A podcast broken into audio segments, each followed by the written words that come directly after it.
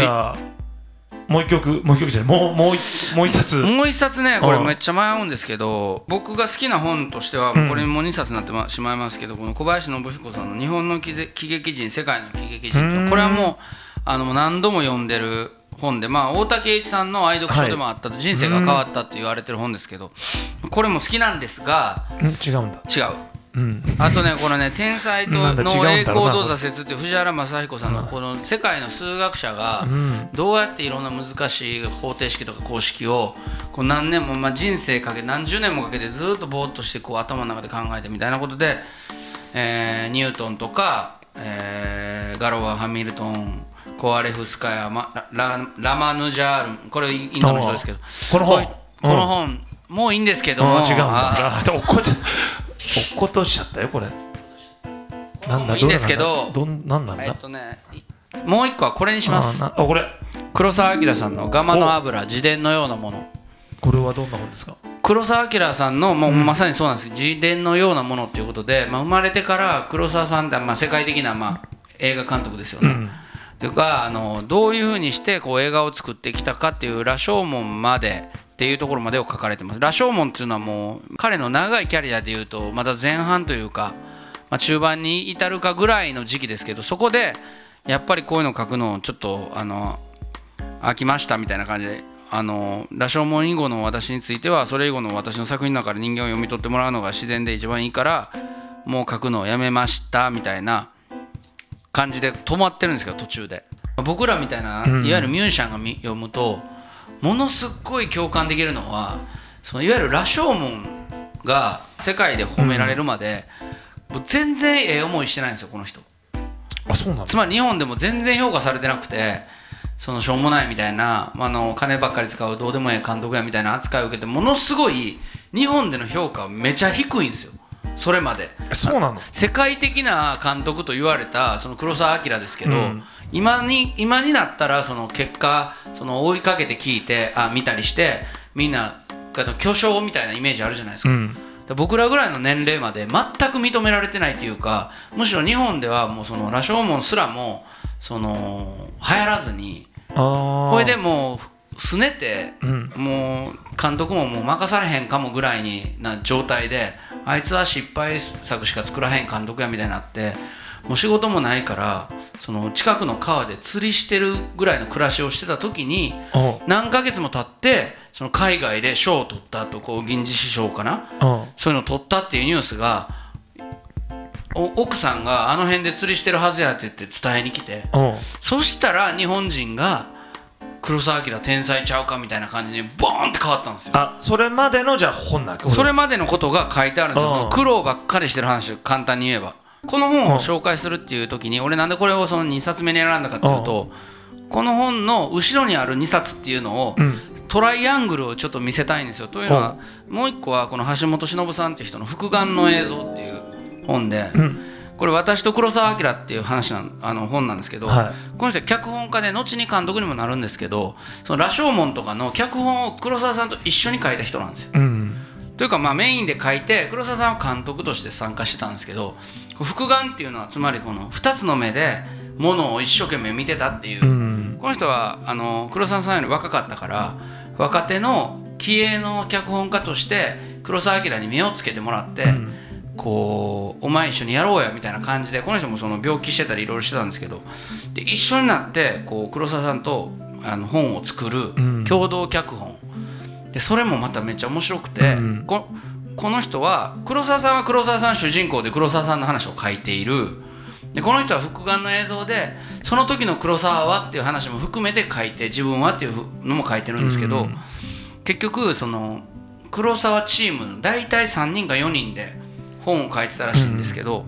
その脚本家のそのやり方仕事のやり方なんかもここには書いてある。うーん。でそれがまたむちゃくちゃ面白いんですよ。でこれと何？もう一個あんの？もう一個は小林信彦さんが書いた、あのそうそう黒澤明っていう本なんですけどここにはこれは喜劇人で今ちょっとパッと見つからなかったんで持ってこなかったんですけど。あこれじゃなくてじゃあこ小林黒澤明という男みたいな名前のタイトルなんですこの同じ新潮文庫から出てると思うんですけど、でそれはこの人小林信彦さんっていうのは逆に言うと作った側じゃなくて見るプロなんですよ。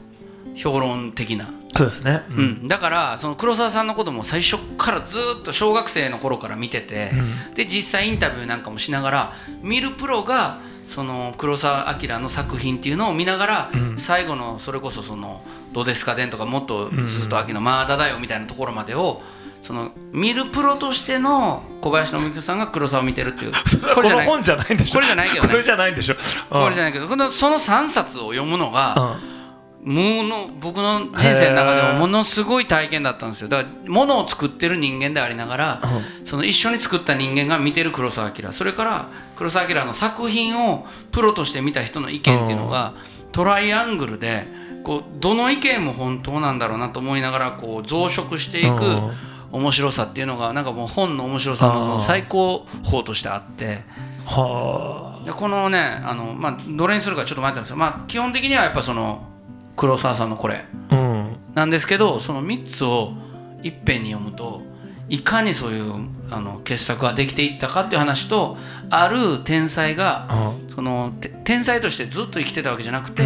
いろいろ不遇な時期もありで持ち上げられてから余計苦しくなるんですよまた。うん。全然関係ないその価値のわからんやつから褒められたりすることによるこうクレイジーになっていく様みたいなのがうん。小林信彦さんから書かれていてだから黒沢さんも別に全部名作じゃないと。でもその理由みたいなのもちょっとずつ書かれてるのが面白いな。なるほど。うん。これ全てにおいて役に立つと思ってるんだけどその同じぐらい能力の高い人が4人集まりました、まあ、3人でもいいです、であのこの黒沢の方式っていうのはその大まかのストーリーがあります。うん。例えばなんだろうな。落としたハンカチで例えばそれがその、この人が殺したっていうことがバレてしまうみたいな、そのそのハンカチに血痕がついてたんだけど、指紋がついてそれはどこに落ちてたかみたいなのを漠然と書くらしいんですよ。ストーリーとして。あの、ハンカチがキーワードになっています。殺人犯がそれでバレます。でっていうルートを決めた後にそのん残りの優秀な、まあ、黒沢さんも入れた3人がどうやったらそのハンカチであの殺人がバレるかっていうのを一緒い何も話し合わずにバラバラに3人がルートで書くんですって。へえ。で4人目の人っていうのは優秀な脚本家なんだけどその中で1人年上の人がいてその人は何もせずにそこで寝っ転がったりしてその3時間とか4時間待ってんだって。タバコ吸ったり。ほんでさっきまで寝てて休んでた人が読んで A 案がいい B 案がいい C 案がいいっていうので B の方がいいよねみたいになって選ぶ人がいいるるわけ一人。いたんだって。うん。でその人がいてそれでその B 案が選ばれる。その中に A と C の面白かったものを混ぜるみたいな形で脚本を作っていったらしい。でこれポイントうん。はその4人で書かないってことなのよ。だからまあまもし仮に3人でいたら1人は休んでるんだってボケっととであの黒澤明の事務所が厳しくなって人数を減らそうみたいなお金もかかるしってう旅館みたいなとこ行ってずっと書いてたんだけどその1人ボケっとしてる人をなくしたんだって。うん。あなたも書いてくださいよどうせなら。うん。そしたら格段に面白くなくなったんだって。でまあプロデューサーだねそう。だからやっぱり全体を見ててそのこうやって入らなくてなおかつその人もかけてでその人はその別のことを考えてる審判みたいな人がいた時にうんやっぱり物事ってすごいそうね。その面白くなる。うんだけどお前サボってるだろうと。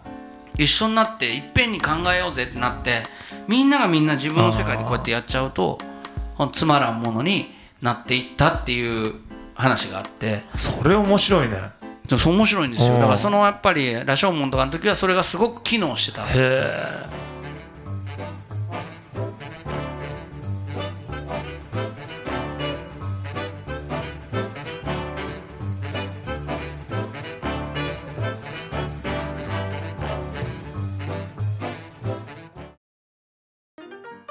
小宮山雄飛がプロデュースした大人のフリーラウンジ虎ノ門ラウンジのイベント情報です。1月30日小宮山雄飛があの人と話す会。